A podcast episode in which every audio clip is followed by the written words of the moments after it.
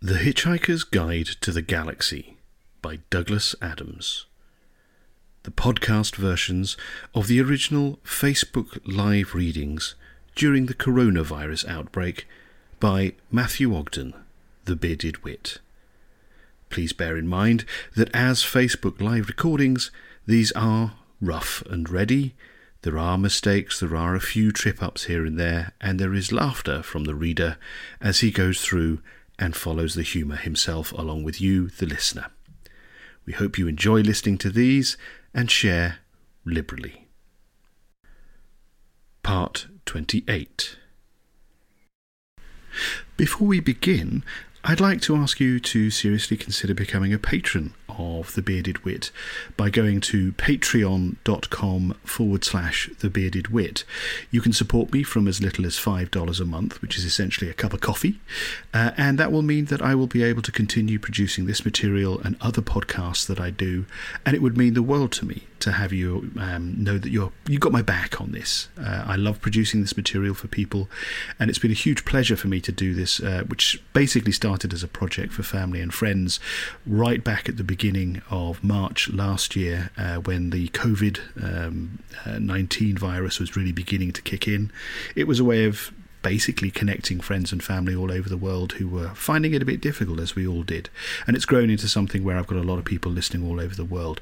It would mean the world to me if you could take the time just to pop over to uh, patreon.com forward slash The Bearded Wit, sign up from as little as five dollars a month. As I say, uh, it's a cup of coffee. It would mean the world to me, because the more of you guys, you fabulous people out there that do it, the more I'm able to do more of this stuff for you on an ongoing basis. No obligation, but if you can, I would be so deeply grateful. Also, if you could take a moment to pop over to Facebook and uh, give The Bearded Wit a like and follow, uh, and also go over to my new YouTube channel as well. Um, just search for The Bearded Wit uh, and subscribe. Uh, I'll be putting all of the live readings, slightly edited um, and cleaned up a bit, uh, onto that uh, over the coming weeks. Um, but yeah, join up, uh, get involved, like, share, follow, subscribe, do all the usual social media things. Okay, on with the reading. Thanks very much, everyone. Just to sort of uh, recap, um, we've we've discovered that um, uh, Arthur is uh, living in a parallel, or because, yeah, well, we all know that he's living in a parallel universe because the Earth is back, uh, but because of the fact that both he and Fenchurch came from a uh, plural zone, travelling or jumping through um, space is not sensible. Interstellar travel can prove difficult, and on one such journey, um, Fenchurch disappeared. And so Arthur went off to try and find some meaning about this, and ended up going to a very odd planet uh, with uh, trying to seek some enlightenment. And Ford has been doing some investigations around the guide, because uh, he knows something weird is going on. Uh, and we don't know what's happening with the Grebulons at the moment, but we do know that Trisha McMillan, a k a. Uh, Trillian, in another reality, is off on the planet Rupert, uh, helping them sort out their uh, astrological... Yeah. Astronomy is the real one, isn't it? Yeah, it is. Of course it is.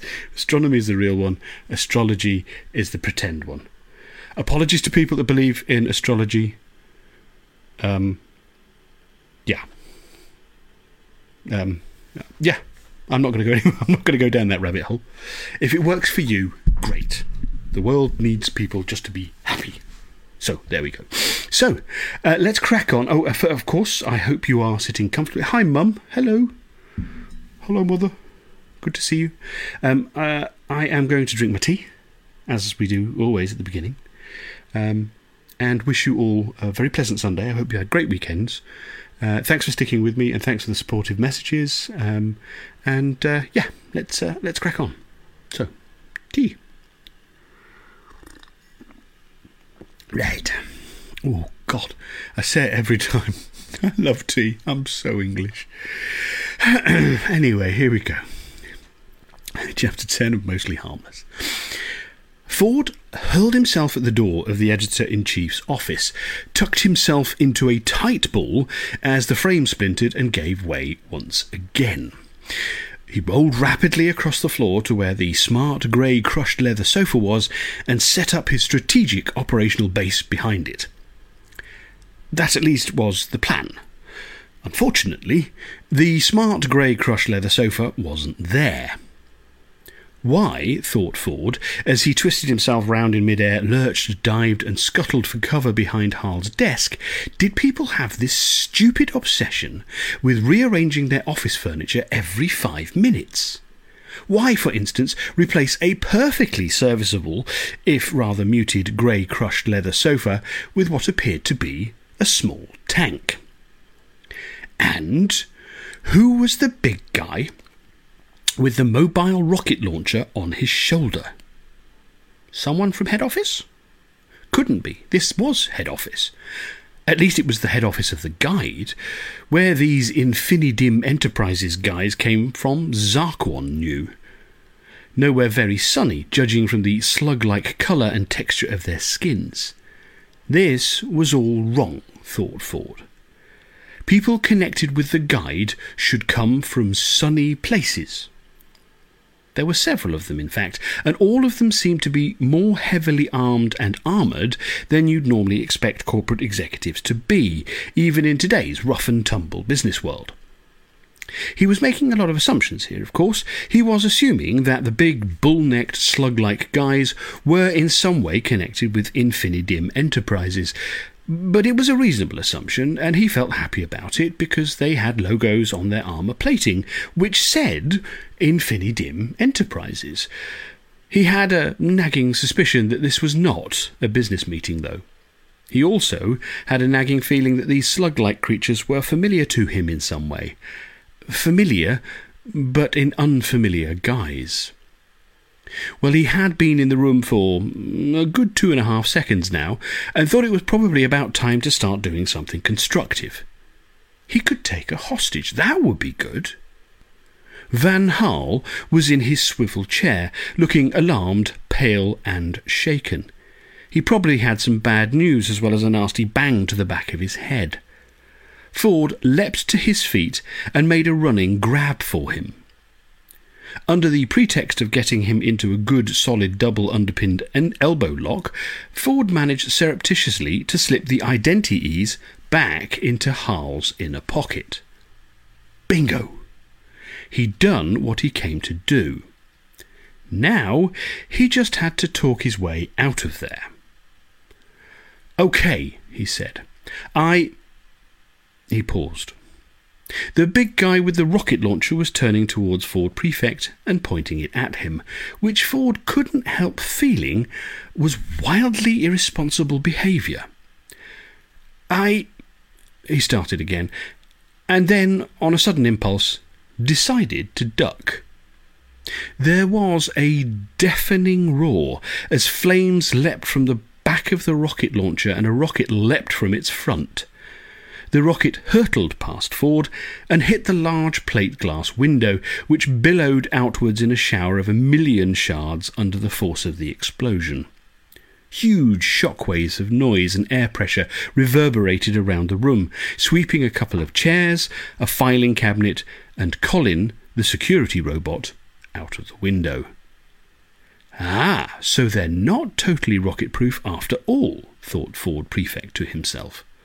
Someone should have a word with somebody about that. He disentangled himself from Harl and tried to work out which way to run.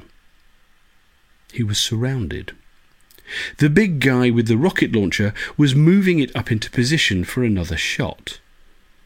Ford was completely at a loss for what to do next. "Look!" he said in a stern voice, but he wasn't certain how far saying things like "look" in a stern voice was necessarily going to get him, and time was not on his side. What the hell, he thought, you're only young once, and threw himself out of the window.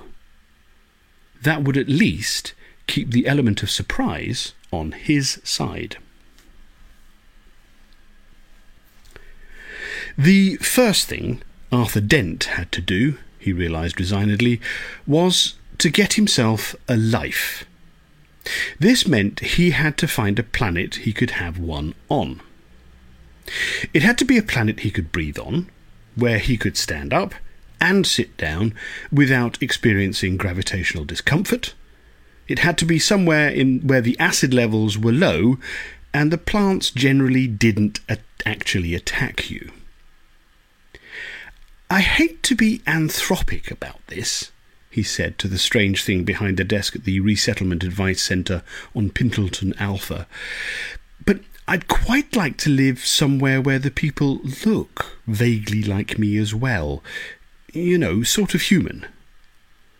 The strange thing behind the desk waved some of its stranger bits around and seemed rather taken aback by this. It oozed and glopped off its seat, thrashed its way slowly across the thro- floor, ingested the old metal filing cabinet, and then, with a great belch, excreted the appropriate drawer. It popped out a couple of glistening tentacles from its ear, removed some of the drawer, and stuck the drawer back in and vomited up the cabinet again. It thrashed its way back across the floor, slimed its way back up onto the seat, and slapped the files on the table. "See anything you fancy?"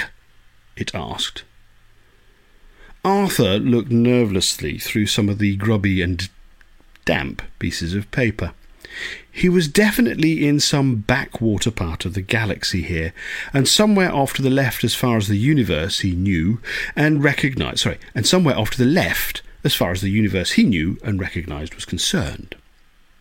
In the space where his own home should have been, there was a rotten, hick planet, drowned with rain and inhabited by thugs and bog-hogs. Even the Hitchhiker's Guide to the Galaxy seemed to work only fitfully here, which was why he was reduced to making these sorts of inquiries in these sorts of places.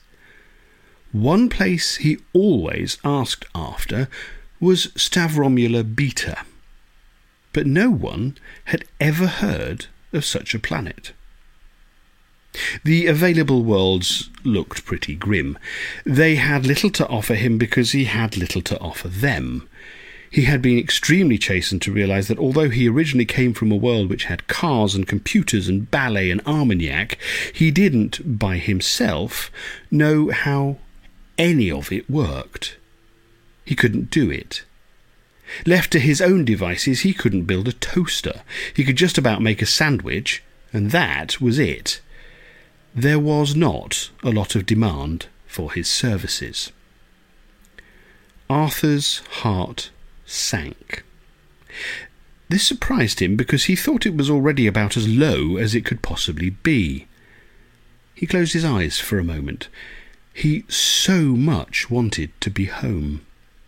He so much wanted his own homeworld, the actual Earth he had grown up on, not to have been demolished. He so much wanted none of this to have happened.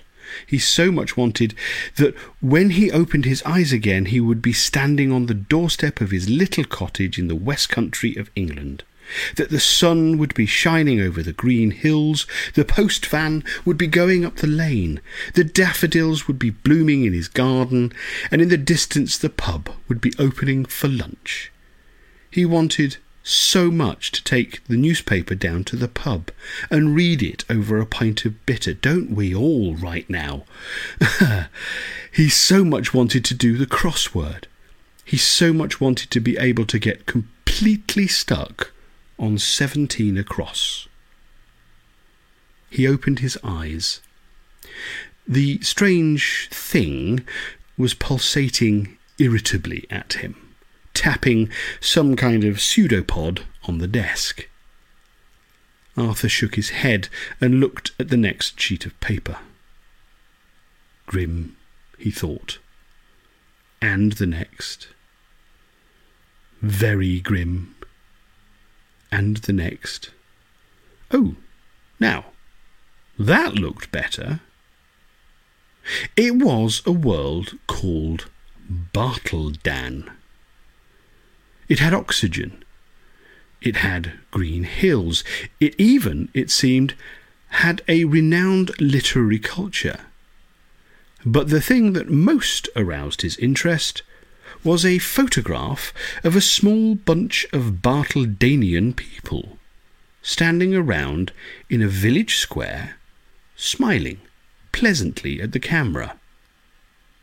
"Ah," he said, and held the picture up to the strange thing behind the desk. Its arm eyes squirmed out on stalks and rolled up and down the piece of paper, leaving a glistening trail of slime all over it. "Yes," it said with distaste. "They do look exactly like you." "Oh, hello, Karen. Sorry, I'm just going to take a quick pause. Uh, can everybody hear me and see me? Uh, it seems to be streaming okay. But Karen Scott has just said, is there anybody there? Can can you give me a quick wave? Send me a little post, a little message to say that it's working. Are you hearing this, everyone? Is it happening? Is it working? Or do we have a technical foobar? Ah, okay, thanks, Niels. You can hear it, okay? Groovy. I will crack on. I will crack on. Okay, great. Thanks a lot, James. I appreciate that. I'll crack on. Right. Sorry, it's just that uh, Karen Scott said that she had a problem. Right, here we go. We'll carry on. Arthur moved. How weird. Try, uh, okay, um... can someone write to Karen? I can't really write at the moment. Perhaps if she tries restarting the stream, she might get she might get back to us. Technical foolbars. Um, if someone could write that to Karen, that would be great. I really appreciate that. I don't have the ability to do that. Anyway, I will carry on. All right. Right, so Arthur moved to Bartledan, and, using some money he had made by selling some toenail clippings and a spit to a D N A bank, he bought himself a room in the village featured in the picket picture. It was pleasant there. The air was balmy. The people looked like him and seemed not to mind him being there. They didn't attack him with anything. He bought some clothes and a cupboard to put them in. He had now got himself a life. Now he had to find purpose in it. At first he tried to sit and read, but the literature of Bartledan, famed though it was throughout the sector of the galaxy for its subtlety and grace, didn't seem to be able to sustain his interest. The problem was that it wasn't actually about human beings after all. It wasn't about what human beings wanted. The people of Bartledan were remarkably like human beings to look at, but when you said good evening to one, he would tend to look around with a slight sense of surprise, sniff the air, and say that, yes, he supposed that it probably was a goodish evening now that Arthur had come to mention it. No, what I meant was to wish you a good evening, Arthur would say, or rather used to say. He soon learned to avoid these conversations. I mean that I hope you have a good evening, he would add. More puzzlement. Wish? The Bartledanian would say at last, in polite bafflement. Uh, y- yes, Arthur would then have said, in slight uh, um, confusion. I- I'm-, I'm just expressing the hope that... Hope? Yes. What? What is hope? Good question, thought Arthur to himself, and retreated back to his room to think about things. On the one hand, he could only recognise and respect what he learned about the Bartledanian view of the universe, which was that the universe was what the universe was. Take it or leave it.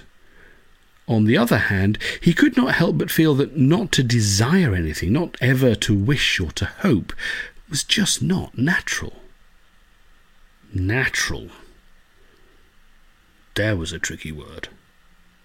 He had long ago realised that a lot of things that he had thought of as natural, like buying people presents at Christmas, stopping at red lights, or falling at a rate of thirty-two feet per second per second were just the habits of his own world and didn't necessarily work the same way anywhere else. But not to wish. That really couldn't be natural, could it? That would be like not breathing. Breathing was another thing that the Bartledanians didn't do. Despite all the oxygen in the atmosphere, they just stood there. Occasionally, they ran around and played netball and stuff. Without ever wishing to win, though, of course, they would just play, and whoever won, won. But they never actually breathed. It was, for some reason, unnecessary. Arthur quickly learned that playing netball with them was just too spooky. Though they looked like humans and even moved and sounded like humans, they didn't breathe and they didn't wish for things. Breathing and wishing for things, on the other hand, was just about all that Arthur seemed to do all day. Sometimes he would wish for things so much that his breathing would get quite agitated and he would have to go and lie down for a bit, on his own, in his small room, so far from the world which had given birth to him that his brain could not even process the sort of numbers involved without just going limp. He preferred not to think about it. He preferred just to sit and read, or at least he would prefer it if there was anything worth reading. But nobody in Bartledanian stories ever wanted anything. Not even a glass of water. Certainly, they would fetch one if they were thirsty, but if there wasn't one available, they would think no more about it. He had just read an entire book in which the main character had, over the course of a week, done some work in his garden, played a great deal of netball, helped mend a road, fathered a child on his wife, and then unexpectedly died of thirst just before the last chapter. In exasperation, Arthur had combed his way back through the book and in the end found a passing reference to some problem with the plumbing in chapter two, and that was it. So, the guy dies. It just happens. It wasn't even the climax of the book because there wasn't one. The character died about a third of the way through the penultimate chapter of the book, and the rest of it was just stuff about road mending. The book just finished dead at the one hundred thousandth word, because that was how long books were on Bart- Bartledan. Arthur threw the book across the room, sold the room, and left. He started to travel with wild abandon, trading in more and more spit, toenails, fingernails, blood, hair, anything that anybody wanted, for tickets. For seamen, he discovered that he could travel first class. He settled nowhere, but only existed in the hermetic twilight world of the cabins of hyperspatial starships, eating, drinking, sleeping, watching movies, only stopping at spaceports long enough to donate more D N A and catch the next long-haul ship out. He waited and waited for another accident to happen. The trouble with trying to make the right accident work is that it won't. That is not what accident means. The accident that eventually occurred was not what he had planned at all.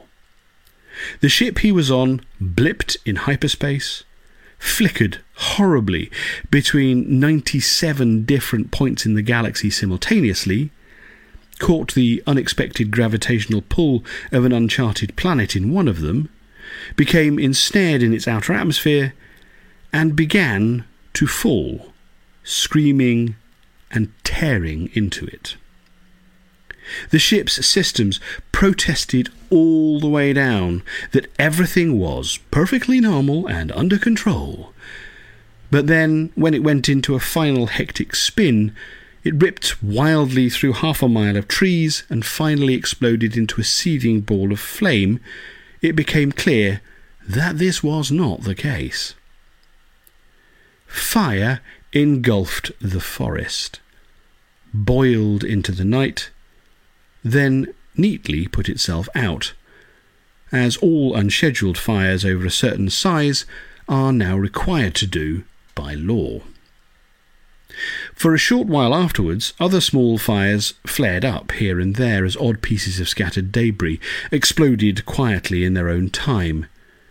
Then they too died away. Arthur Dent, because of the sheer boredom of endless interstellar flight, was the only one on board who had actually familiarised himself with the ship's safety procedures in case of an unscheduled landing, and therefore was the sole survivor. He lay dazed, broken and bleeding, in a sort of fluffy pink plastic cocoon with "Have a nice day" printed in over three thousand different languages all over it. Black, roaring silences swam sickeningly through his shattered mind. He knew, with a kind of resigned certainty, that he would survive, because he had not yet been to Stavromula Beta. After what seemed an eternity of pain and darkness, he became aware of quiet shapes moving around him.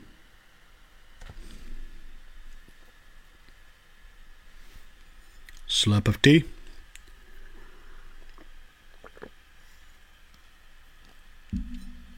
Oh, still good. Ford tumbled through the open air in a cloud of glass splinters and chair parts. Again, he hadn't really thought things through. Really, and, and was just playing it by ear, buying time. At times of major crisis, he found he was quite often... It, he, sorry, I'm going to start that entire chapter again and put my teeth in this time. Ford. sorry. Ford tumbled through the open air in a cloud of glass splinters and chair parts. Again, he hadn't really thought things through, and was just playing it by ear, buying time. At times of major crisis, he found it was quite often helpful to have his life flash before his eyes. It gave him a chance to reflect on things, to see things in some sort of perspective, and it sometimes furnished him with a vital clue as what to do next. There was the ground rushing up to meet him at thirty feet per second per second, but he would, he thought, deal with that problem when he got to it. First things first. Ah, here it came. His childhood. Humdrum stuff, yeah, yeah. He'd been through it all before. Images flashed by, boring times on Beetlejuice five, Zaphod Beeblebrox as a kid, yeah, yeah, yeah. He knew all that. He wished he had some kind of fast-forward in his brain. His seventh birthday party, being given his first towel. Come on, come on! He was twisting and turning downwards. The outside air at this height, a cold shock to his lungs, trying not to inhale glass. Early voyages to other planets. Oh, for Zark's sake, this was like some sort of bloody travelogue documentary before the main feature. First beginning to work for the... Ah, those were the days. They worked out of a hut on the... Oh, my God, excuse me.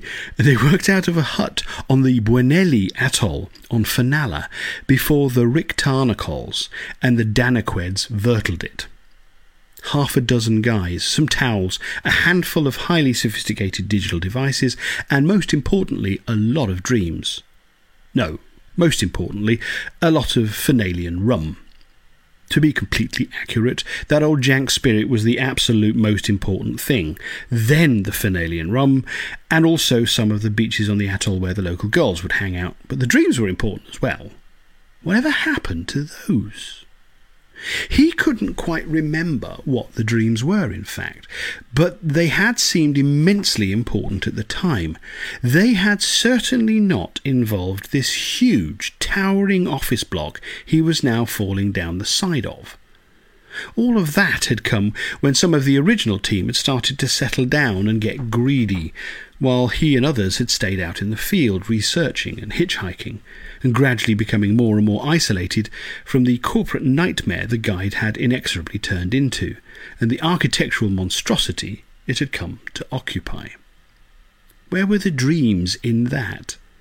He thought of all the corporate lawyers who occupied half of the building, all the operatives who occupied the lower levels, and all the sub-editors and their secretaries and their secretaries' lawyers and their secretaries' lawyers' secretaries, and worst of all, the accountants and the marketing department.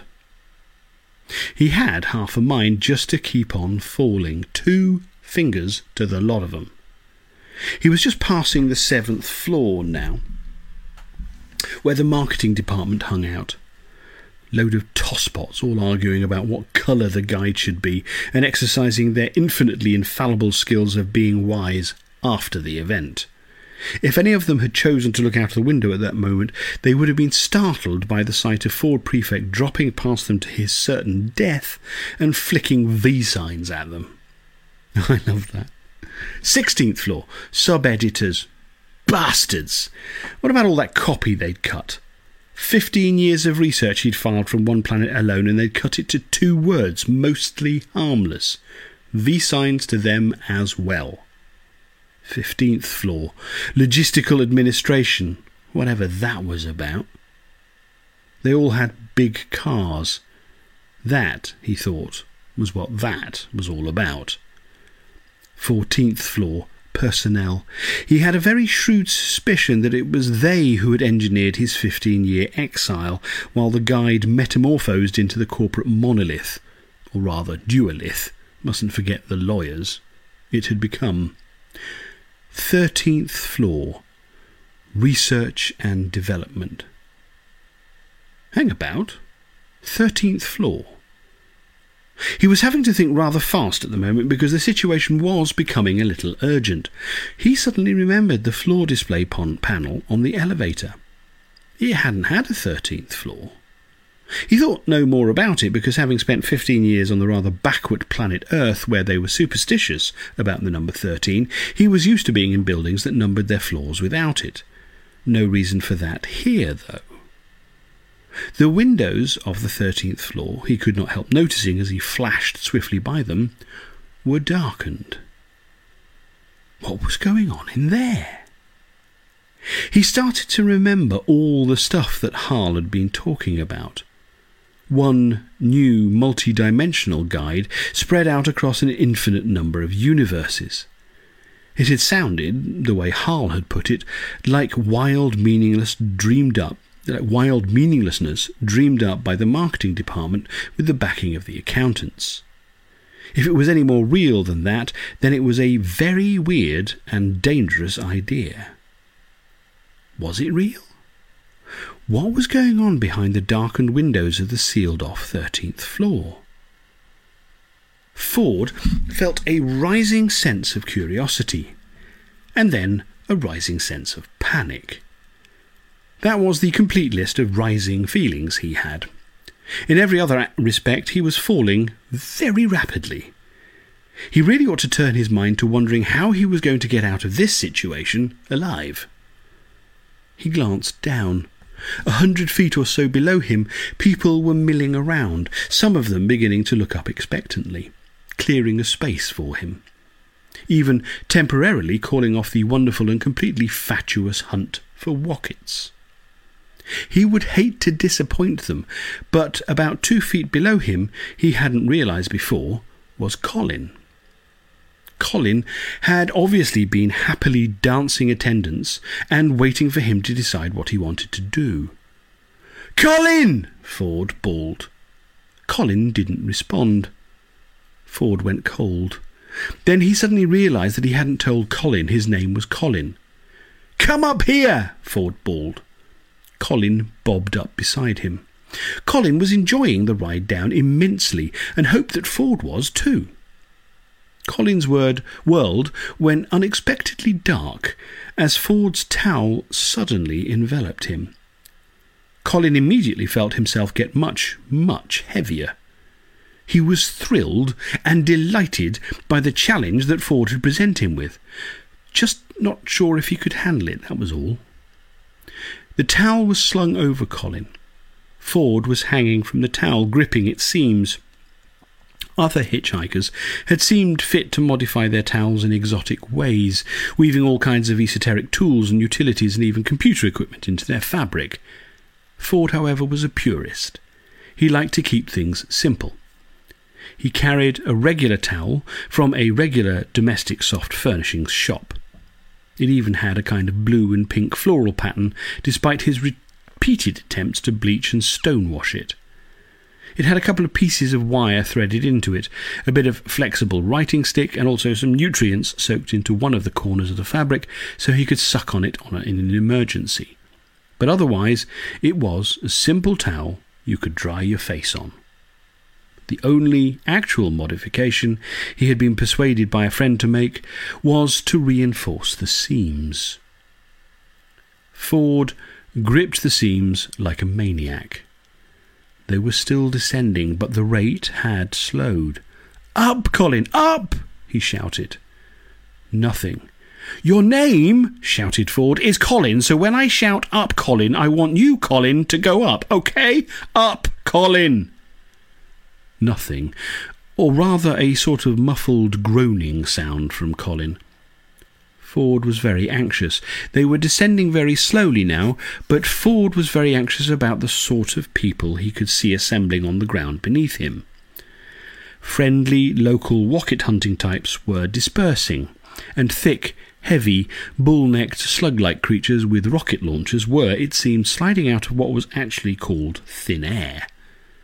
Thin air, as all experienced galactic travellers well know, is in fact extremely thick, with multi-dimensional complexities. "Up!" bellowed Ford again. "Up, Colin, go up!"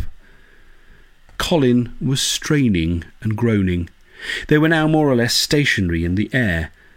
Ford felt as if his fingers were breaking. "Up!" They stayed put. "Up! Up! Up!" A slug was preparing to launch a rocket at him. Ford couldn't believe it. He was hanging from a towel in mid-air, and a slug was preparing to fire rockets at him. He was running out of anything he could think of do, think of doing, and was beginning to get seriously alarmed. This was the sort of predicament that he usually relied on having the guide available for to give advice, however infuriating or glib, but this was not a moment for reaching into his pocket. And the guide seemed no longer a friend, an ally, but now was itself a source of danger. These were the guide offices he was hanging outside for Zark's sake, in danger of his life from the people who now appeared to own the thing. What had become of all the dreams he vaguely remembered having on the Bwenelli Atoll? They should let it all be. They should have stayed there, stayed on the beach, loved good women, lived on fish. He should have known it was all going wrong the moment they started hanging around, hanging grand pianos over the sea monster pool in the atrium. He began to feel thoroughly wasted and miserable. His fingers were on fire with clenched pain, and his ankle was still hurting. "Oh, thank you, ankle," he thought to himself bitterly. "Thank you for bringing up your problems at this time. I expect you'd have a nice warm foot bath to make you better, wouldn't you? Or at least you'd like me to." He had an idea. The armoured slug had hoisted the rocket launcher up onto his shoulder. The rocket was presumably designed to hit anything in its path that moved. Ford tried not to sweat because he could feel his grip on the seams of his towel slipping. With the toe of his good foot, he nudged and prised at the heel of the shoe on his hurting foot. "Go up, damn you!" Ford muttered hopelessly to Colin, who was cheerily straining away but unable to rise. Ford worked away at the heel of his shoe. He was trying to judge the timing, but there was no point. Just go for it. He only had one shot, and that was it. He had now eased the back of his shoe down off his heel. His twisted ankle felt a bit better. Well, that was good, wasn't it? With his other foot, he kicked at the heel of the shoe. It slipped off his foot and fell through the air. About half a second later, a rocket erupted up from the muzzle of its launcher, encountered the shoe falling through its path, went straight for it, hit it, and exploded with a great sense of satisfaction and achievement. This all happened about fifteen feet from the ground. The main force of the explosion was directed downwards, where a second earlier there had been a squad of Infinidim Enterprises executives with rocket launchers standing on an elegant terraced plaza paved with large slabs of lustrous stone cut from the ancient alabastrum quarries of Zental Quabula. There was now, instead, a big pit with nasty bits in it. A great whomp of hot air welled up from the explosion, throwing Ford and Colin violently up into the sky. Ford fought desperately and blindly to hold on, and failed. He turned helplessly upwards through the sky, reached the peak of a parabola, paused, and then started to fall again. He fell, and fell, and fell, and suddenly winded himself badly on Colin, who was still rising. He clasped himself desperately onto the small spherical robot. Colin slewed wildly through, wildly through the air towards the tower of the guide offices, trying delightedly to control himself and slow down. The world spun sickeningly round Ford's head as they spun and twisted round each other, and then, equally sickeningly, everything suddenly stopped. Ford found himself deposited dizzily on a window ledge. His towel fell past and he grabbed at it and caught it. Colin bobbed in the air inches away from him. Ford looked around himself in a bruised, bleeding and breathless daze. The ledge was only about a foot wide, and he was perched precariously on it. Thirteen stories up. Thirteen. He knew they were thirteen stories up because the windows were dark. He was bitterly upset. He had bought these shoes for some absurd price in a store on the Lower East Side in New York. He had as a result written an entire essay on the joys of great footwear, all of which had been jettisoned in the Mostly Harmless debacle. Damn everything. And now one of the shoes was gone. He threw his head back and stared at the sky. It wouldn't be such a grim tragedy if the planet in question hadn't been demolished, which meant that he wouldn't even be able to get another pair. Yes, given the infinite sideways extension of probability, there was, of course, an almost infinite multiplicity of planets on of planets Earth, but when you came down to it, a major pair of shoes wasn't something you could just replace by mucking about in multi-dimensional space-time. He sighed. Oh well, he'd better make the best of it. At least it had saved his life, for the time being. He was perched on a foot-wide ledge, thirteen stories up the side of a building, and he wasn't at all sure that that was worth a good shoe. He stared in woozily through the darkened glass. It was as dark and silent as the tomb. No, that was a ridiculous thing to think. He'd been to some great parties in a tomb. Could he, di- de- could he detect some movement? He wasn't quite sure. It seemed that he could see some kind of weird, flapping shadow. Perhaps it was just blood dribbling over his eyelashes. He wiped it away. Boy, he'd love to have a farm somewhere, keep some sheep.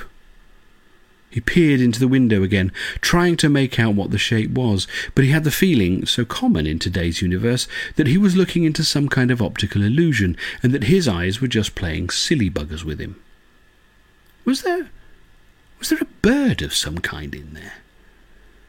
Was that what they'd hidden away up here on, on a concealed floor behind darkened rocket-proof glass? Someone's aviary?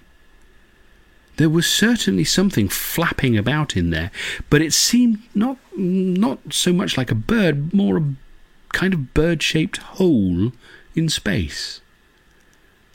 He closed his eyes, which he'd been wanting to do for a bit anyway. He wondered what the hell to do next. Jump? Climb?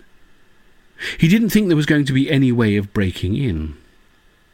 Okay, the supposedly rocket-proof glass hadn't stood up, when it came to it, to an actual rocket, but then that had been a rocket that had been fired at a very short range from inside, which probably wasn't what the engineers who designed it had had in mind. It didn't mean he was going to be able to break the window here by wrapping his fist in his towel and punching. What the hell? He tried anyway, and hurt his fist. It was just as well he couldn't get a good swing from where he was sitting, or he might have hurt it quite badly. The building had been sturdily reinforced when it was completely rebuilt after the Frogstar attack, and was probably the most heavily armoured publishing company in the business, but there was always, he thought, some weakness in any system designed by a corporate committee. He'd already found one of them. The engineers who designed the windows had not expected them to be hit by a rocket from the short range on the inside, so the window had failed. So, what would the engineers not be expecting someone sitting on the ledge outside the window to do? He racked his brains for a moment before he got it. The thing they wouldn't be expecting him to do was to be there in the first place. Only an absolute idiot would be sitting where he was, so he was winning already. A common mistake that people make when trying to design something completely foolproof is to underestimate the ingenuity of complete fools. He pulled his newly acquired credit card from his pocket, slid it into a crack where the window met its surrounding frame, and did something a rocket would not have been able to do. He wiggled it around a bit. He felt a catch slip. He slid the window open and almost fell backwards off the ledge laughing, giving thanks as he did so for the great ventilation and telephone riots of S R D T thirty-four fifty-four. The great ventilation and telephone riots of S R D T thirty-four fifty-four had started off as just a lot of hot air. Hot air was, of course, the problem that ventilation was supposed to solve, and generally it had solved the problem reasonably well, up to the point when someone invented air conditioning, which solved the problem far more throbbingly. And that was all well and good, provided you could stand the noise and the dribbling until someone else came up with something even sexier and smarter than air conditioning, which was called in-building climate control. Now this was quite something. Major differences from just ordinary air conditioning were that it was thrilling, thrillingly more expensive and involved a huge amount of sophisticated measuring and regulating equipment, which it was far better at knowing moment by moment what kind of air people wanted to breathe than mere people did. It also meant that to be sure that mere people didn't muck up the sophisticated calculations which the system was making on their behalf, all the windows in the buildings were sealed shut. This is true. While the systems were being installed, a number of people who were going to work in the buildings found themselves having conversations with BreathoSmart systems fitters, which went something like this. But what if we want to have the windows open? You won't want to have the windows open with new BreathoSmart. Yes, but supposing we just wanted to have them open for a little bit. You don't want to have them open even for a little bit. The new BreathoSmart system will see to that. Hmm. Enjoy BreathoSmart. OK, so what if the BreathoSmart breaks down or goes wrong or something? Ah, one of the smartest features of the BreathoSmart is that it cannot possibly go wrong. So, no worries on that score. Enjoy your breathing now and have a nice day. It was, of course, a result, as a result of the great ventilation and telephone riots of S R D T thirty-four fifty-four, that all mechanical or electrical, quantum mechanical or hydraulic or even wind, steam or piston-driven devices are now required to have a certain legend emblazoned on them somewhere. It doesn't matter how small the object is, the designers of the object have got to find a way of squeezing the legend in somewhere, because it is their attention which is being drawn to it, rather than necessarily that of the users. The legend is this.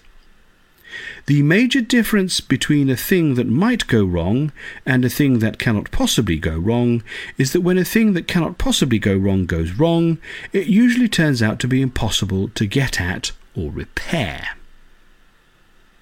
Major heat waves started to coincide with almost magical precision with major failures of the BreathoSmart systems.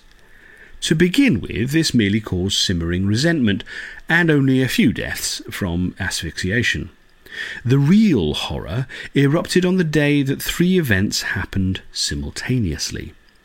The first event was that BreathoSmart Incorporated issued a statement to the effect that the best results were achieved by using their system, systems in temperate climates.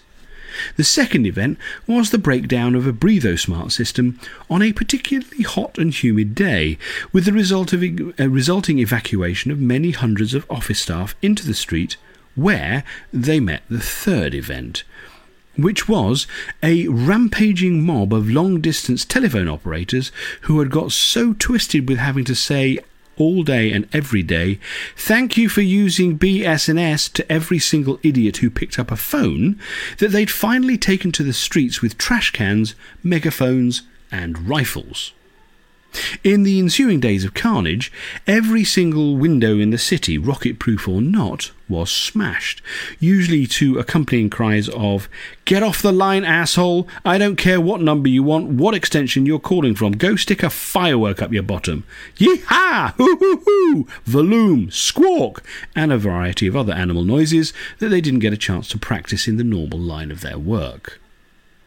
As a result of this, all telephone operators were granted a constitutional right to say, "Use B S and S and die," at least once an hour when answering the phone, and all office buildings were required to have windows that opened, if only a little bit. Another unexpected result was a dramatic lowering of the suicide rate. All sorts of stressed and rising executives who had been forced during the dark days of the BreathoSmart tyranny to jump in front of trains or stab themselves could now just clamber out onto their own window ledges and leap off at their leisure. What frequently happened, though, was that in the moment or two they had to look around and gather their thoughts, they would suddenly discover that all that they had really needed was a breath of fresh air and a fresh perspective on things, and maybe also a farm on which they could keep a few sheep. Another completely unlooked-for result was that Ford Prefect, stranded thirteen stories up a heavily armoured building, armed with nothing but a towel and credit card, was nevertheless able to clamber through a supposedly rocket-proof window to safety. He closed the window neatly after him. The windows... The, the thing he hadn't realised about the window... Sorry... He closed the window neatly after him, having first allowed Colin to follow him through, and then started to look around for this bird thing. The thing he realised about the windows was this. Because they had been converted into openable windows after they had been first designed to be impregnable, they were, in fact, much less secure than if they'd been designed as openable windows in the first place. Hey-ho, it's a funny old life, he was just thinking to himself, when he suddenly realised that the room he had gone into, he'd gone to all this trouble to break into, was not a very interesting one. He stopped in surprise. Where was the strange flapping shape? Where was anything that was worth all this palaver, the extraordinary veil of secrecy that seemed to lie over this room, and the equally extraordinary sequence of events that seemed to conspire to get him into it? The room, like every other room in this building now, was done out in some appallingly tasteful grey. There were a few charts and drawings on the wall. most of them were meaningless to Ford. But then he came across something that was obviously a mock-up for a poster of some kind. There was a kind of bird-like logo on it, and a slogan that said, "The Hitchhiker's Guide to the Galaxy Mark two. The single most astounding thing of any kind ever, coming to a dimension near you." No more information than that. Ford looked around again. Then his attention was gradually drawn to Colin, the absurdly over-happy security robot who was cowering in a corner of the room, gibbering with what seemed strangely like fear. Odd, thought Ford. He looked around to see what it was that Colin might have been reacting to. Then he saw something that he hadn't noticed before, lying quietly on top of a workbench. It was circular and black, and about the size of a small side plate. Its top and its bottom were smoothly convex, so that it resembled a small, lightweight throwing discus.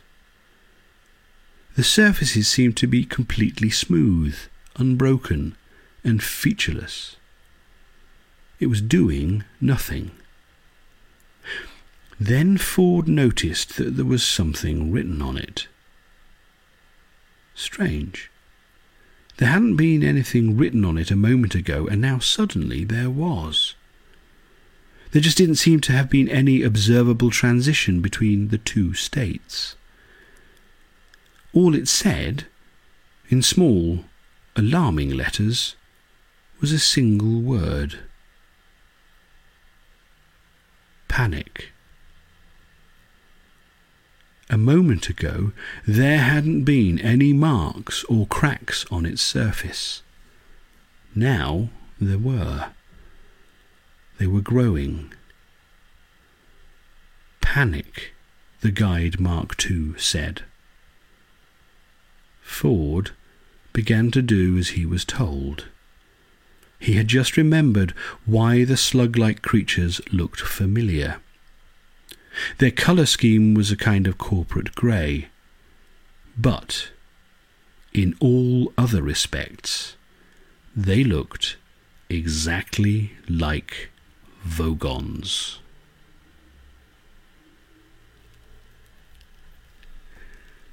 Oh my god, that's an exciting moment, and that's where we're going to leave it! Oh my word, the Vogons are in control of the guide.